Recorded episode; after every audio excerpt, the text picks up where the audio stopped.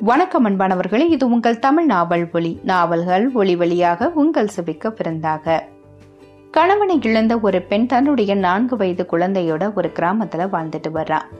அவளுடைய குழந்தைக்கு ஏதோ ஒரு குறைபாடு இருக்கிறதுனால நான்கு வயதுக்குரிய வளர்ச்சி இல்லாம அந்த குழந்தை இருக்குது.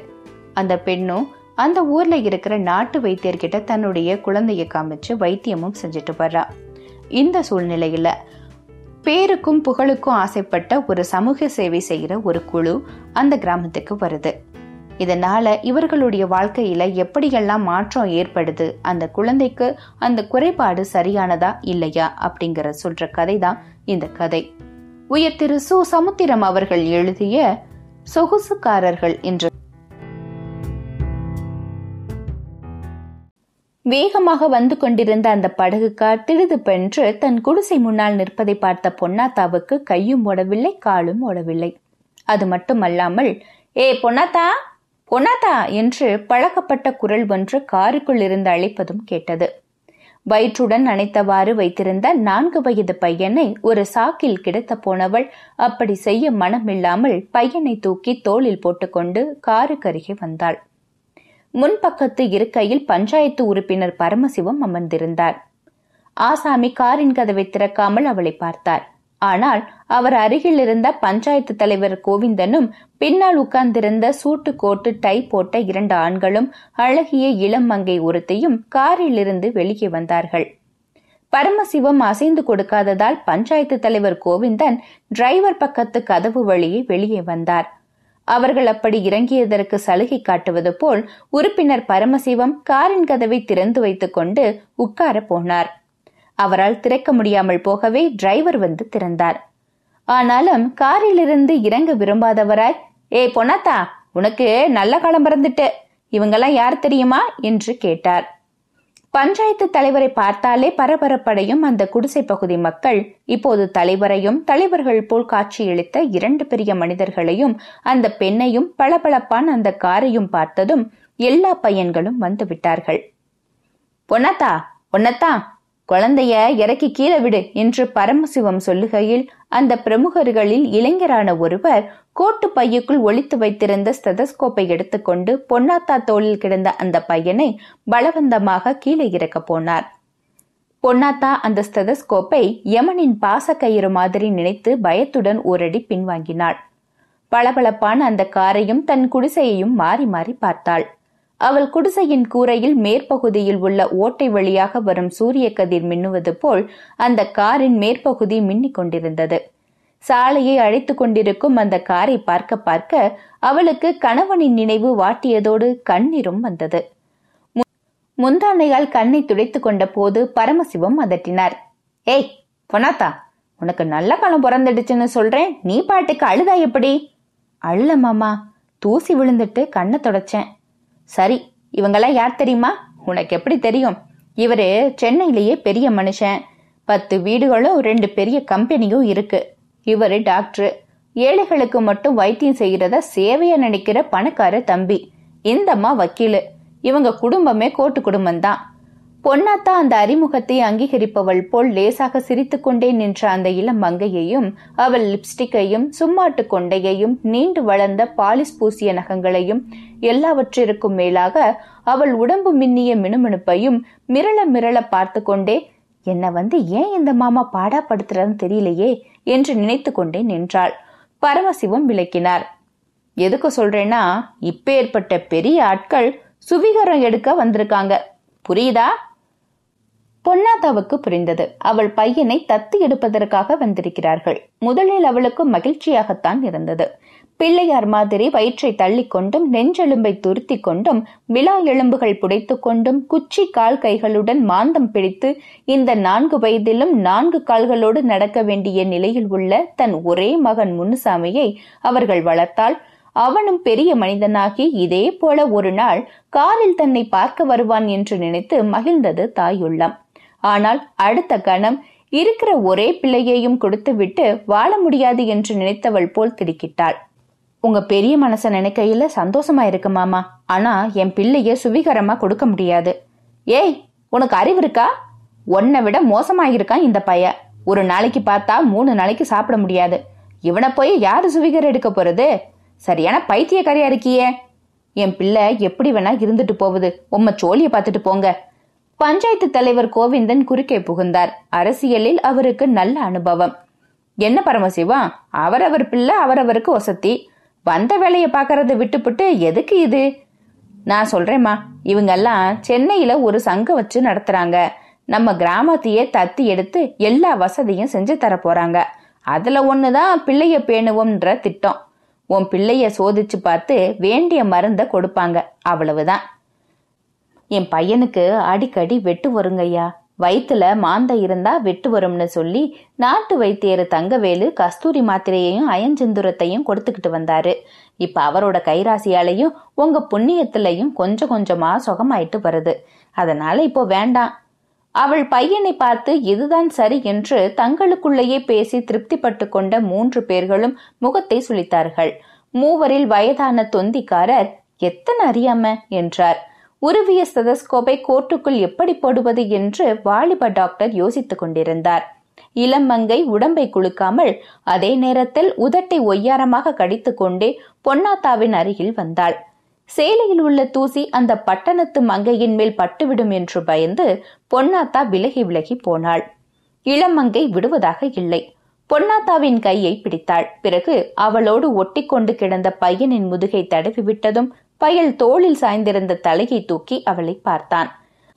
அவன் கன்னத்தை லேசாக கிள்ளிவிட்டு பிறகு அந்த பெண் இடுப்பில் சொருகியிருந்த வெள்ளை கைக்குட்டையை எடுத்து கைகளை சொகுசாக துடைத்துக் கொண்டாள். பொன்னாத்தா ஒன்றும் புரியாமல் விழித்தாள். இளம் அங்கே நளினமாக பேசினாள். ஏமா உன்னை பார்த்தா புத்திசாலியா தெரியுது. விட்டமின் சி இல்லாததால குழந்தைக்கு பெரி பெரி என்ற நோய் வந்திருக்கு. புரதமும் போதல. கார்டினால் மாத்திரை தான் கொடுக்கணும். சரிதானே டாக்டர்? சரிதான். அதனால நான் என்ன சொல்றேங்கிறத கேளுங்கம்மா. நாட்டு மருந்துன்னு ஏதாவது கொடுத்தீங்கன்னா ஆபத்தாகிடும் குழந்தை பிழைக்கணும்னா டாக்டர் சொல்றத கேளுங்க. நீ என்னம்மா சொல்ற? இளமங்கை பேசியதை இதர இரண்டு பிரமுகர்களும் திருப்தியுடன் அங்கீகரித்தனர். பஞ்சாயத்து உறுப்பினர் பரமசிவம் தலையை பீத்து கொண்டார். பொன்னாத்தாவுக்கு ஒன்றும் புரியவில்லை. மாமா அம்மா என்ன சொல்றாங்க? உறுப்பினர் பரமசிவம் உள்ளூர கோபப்பட்டார். ஆனால் பஞ்சாயத்து தலைவர் மட்டும் ஏதோ புரித்து கொண்டு சுருக்கமாக சொல்லி விளங்க வைத்தார். உன் பையனுக்கு இவங்க இலவசமா வைத்தியம் பாக்குறேன்னு சொல்றாங்க. நீ என்ன சொல்ற? நாட்டு மருந்தை ஏற்கனவே கொடுத்துக்கிட்டு வர்றேன். வைத்தியத்தை கேட்டுக்கிட்டு யார் அந்த வைத்தியரு?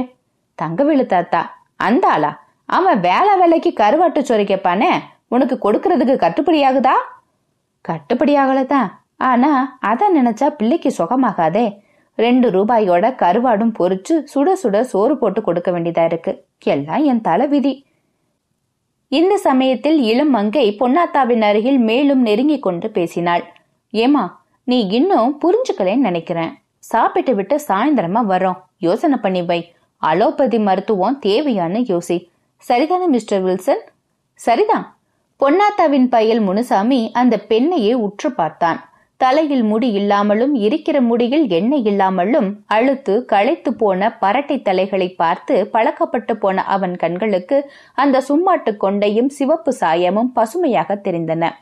அந்த அழகி தன் கைப்பையை திறந்து ஒரு கேக்கையும் நான்கைந்து சாக்லேட்டுகளையும் எடுத்து கையில் வைத்துக்கொண்டு அந்த பையனின் கண்ணுக்கு எதிரே காட்டிக்கொண்டே பையா இது என்ன? சொல்லு பார்க்கலாம் என்றாள்.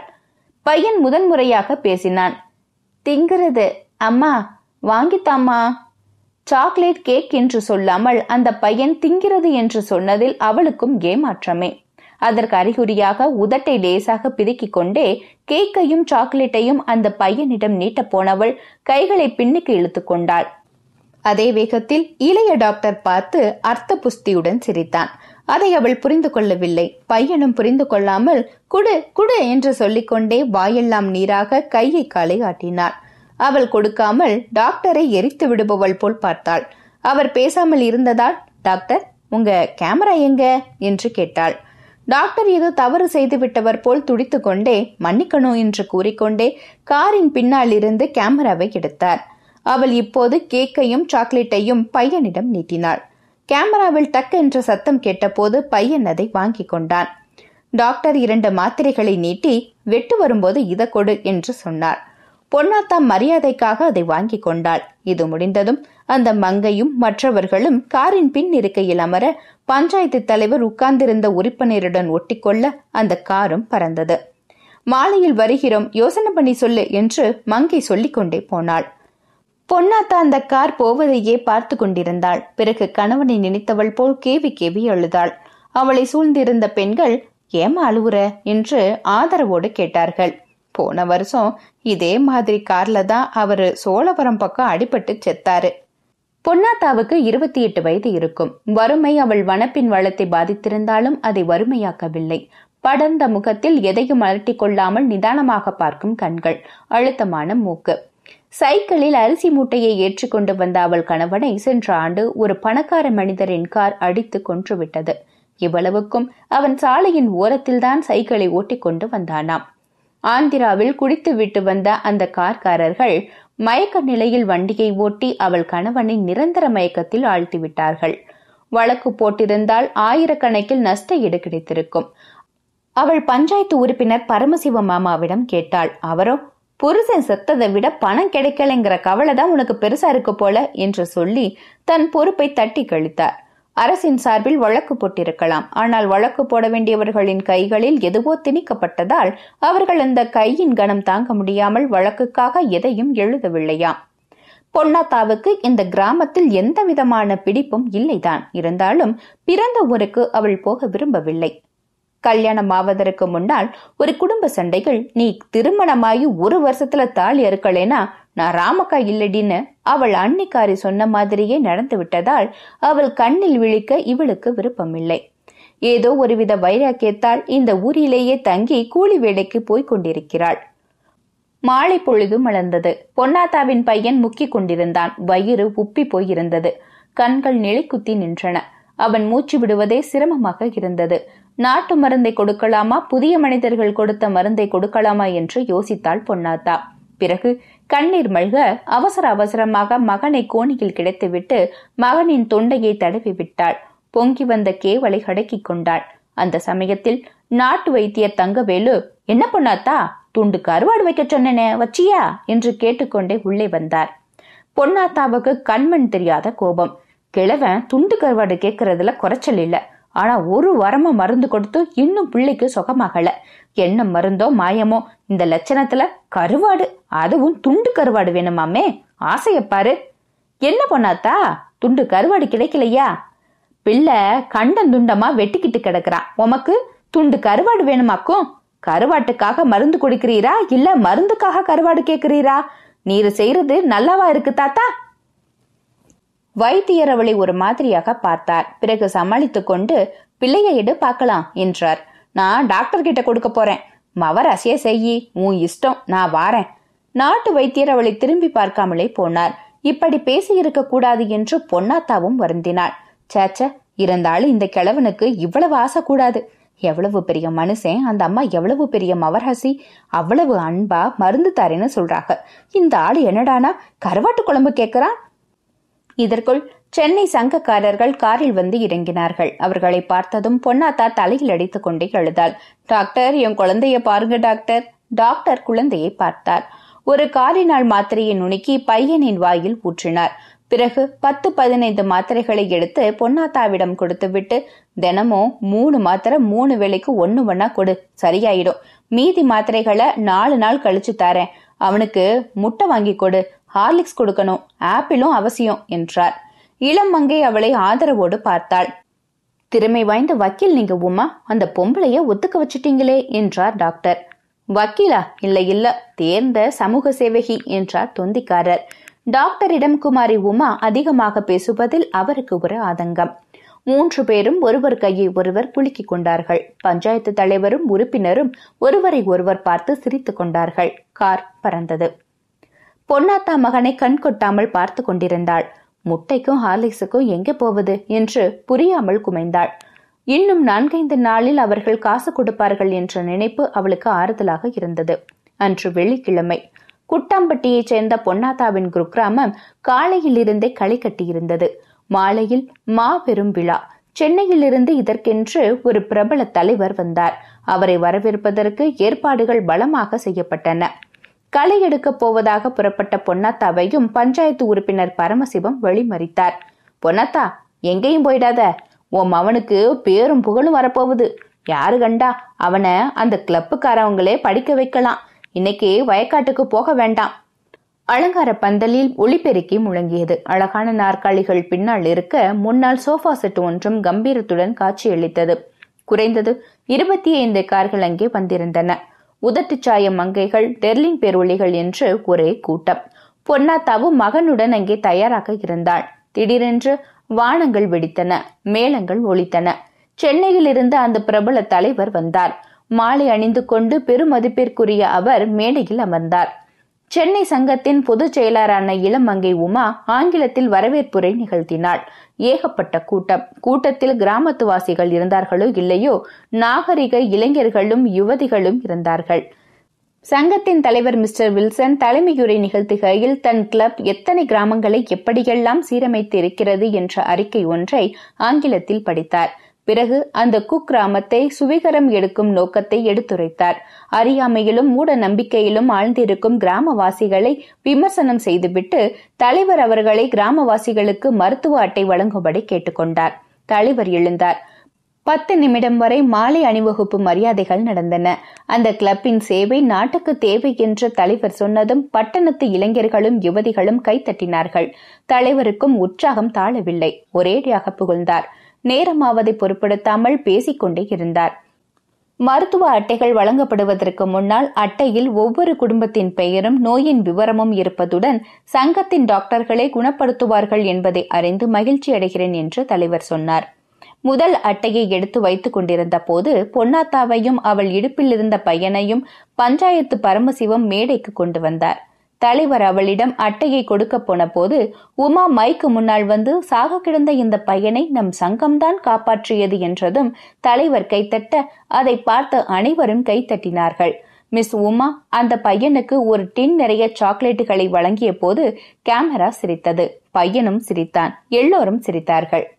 விழா இப்படியாக நடந்து கொண்டிருந்த போது பொன்னாத்தா யோசித்தாள். பிள்ளைக்கு மருந்து தீர்ந்து விட்டது. மருந்து வேண்டுமே? மிஸ் உமாவிடம் அவசர அவசரமாக போய் மருந்து கேட்டாள். அவளோ? டாக்டர் கிட்ட கேளு. நானா டாக்டர்? என்றாள் எரிச்சலோடு. வருகை தந்திருக்கும் தலைவருடன் மற்றவர்கள் முந்திக் கொண்டு எந்த பக்கம் நின்றால் போட்டோவில் எடுப்பார்கள் என்று யோசித்துக் கொண்டிருக்கையில் இவள் மருந்து கேட்டதில் உமாவுக்கு மகா கோபம். ஒன்றும் புரியாத பொன்னாத்தா டாக்டரிடம் போனாள். அவரோ நன்றியுரை எழுதி கொண்டிருந்தார். சரளமாக வார்த்தைகள் வராமல் திண்டாடும் நேரத்தில் இவளா என்று எரிச்சல் அடைந்து அப்புறமா வா என்று அதட்டலோடு சொன்னார். Doctor miss Uma mister Wilson உட்பட சீமான்களும் சீமாட்டிகளும் தலைவருடன் சேர்ந்து போட்டோ எடுத்துக் கொண்டார்கள். பின்னர் மிஸ் உமாவும் தலைவரும் சேர்ந்து ஒரு போஸ் பல பல போஸ்களில் பல போட்டோக்கள். இவை முடிந்ததும் தலைவர் கை கூப்பியபடி தன் காரில் ஏறினார். அவரைத் தொடர்ந்து ஜோடி ஜோடியாகவும் தனித்தனியாகவும் பலர் தம் தம் கார்களில் ஏறினார்கள். தலைவருக்கு சென்னையில் சங்கத்தின் சார்பில் விருந்தாம். கார்கள் பறந்தன. பொன்னாத்தா அந்த கார்கள் தன் மேல் மோதாமல் இருப்பதற்காக ஒதுங்கிக் கொண்டாள். எல்லோரும் போய்விட்டார்கள். பொன்னாத்தா பொறிக்கலங்கி நின்றாள். மருந்துக்கு எங்கே போவது என்று ஒன்றும் புரியாமல் அவள் குழம்பி நிற்கையில் பஞ்சாயத்து உறுப்பினர் பரமசிவம் வந்தார்.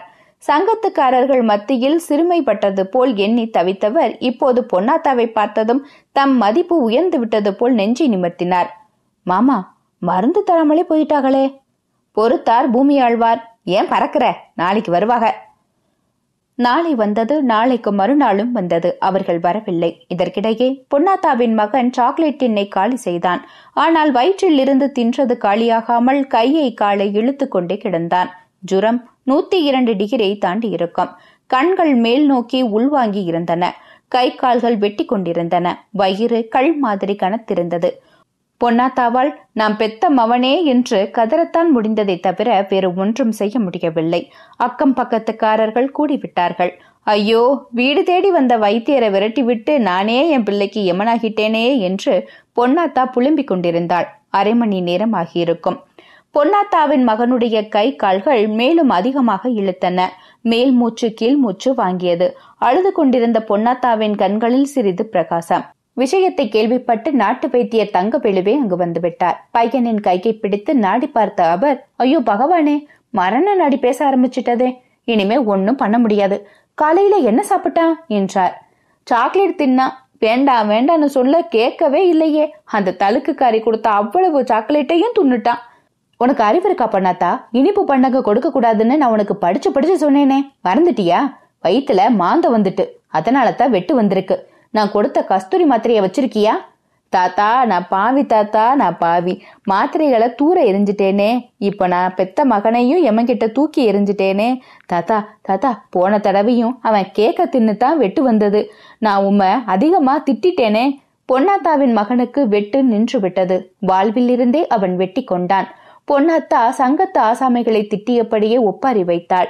அவள் திட்டுக்கள் எட்டாத சென்னை நகரில் அந்த சங்கத்தின் நிர்வாக கமிட்டியின் கூட்டம் நடந்து கொண்டிருந்தது. சங்கத்தின் அருகில் பொன்னாத்தா மகனுக்கு மிஸ் உமா சாக்லேட் கொடுக்கும் போட்டோ சுவரில் மாட்டியிருந்தது. பிரபல தலைவர் பொன்னாத்தாவுக்கு மருத்துவ அட்டை அளிப்பதாக காட்டும் புகைப்படத்தை பிரசுரித்த பிரபல பத்திரிகைகள் அந்த மேஜையில் கிடந்தன. அவற்றை கத்தரித்து பிரேம் போடப் போகிறார்களாம். சங்கத்தின் நிர்வாக கமிட்டி அடுத்த மாதத்திற்கு எந்த கிராமத்தை சுபீகரம் எடுக்கலாம் அதற்கு எந்த தலைவரை அழைக்கலாம் என்பது பற்றி விவாதித்துக் கொண்டிருக்கிறது. இத்துடன் இந்த சிறுகதை நிறைவடைகிறது. இந்த சிறுகதை பற்றிய உங்களுடைய கருத்துக்களை மறக்காம கமெண்ட்ல பதிவிடுங்க. உங்களுடைய கருத்துக்கள் தான் என்னுடைய இந்த முயற்சிக்கு உற்சாகத்தையும் பலத்தையும் சேர்க்கும். மீண்டும் அடுத்ததொரு நாவல் அல்லது சிறுகதையுடன் உங்களை சந்திக்கும் வரை இணைந்திருங்கள். இது உங்கள் தமிழ் நாவல் ஒளி. நாவல்கள் ஒளி வழியாக உங்கள் செவிக்க விருந்தாக. நன்றி வணக்கம்.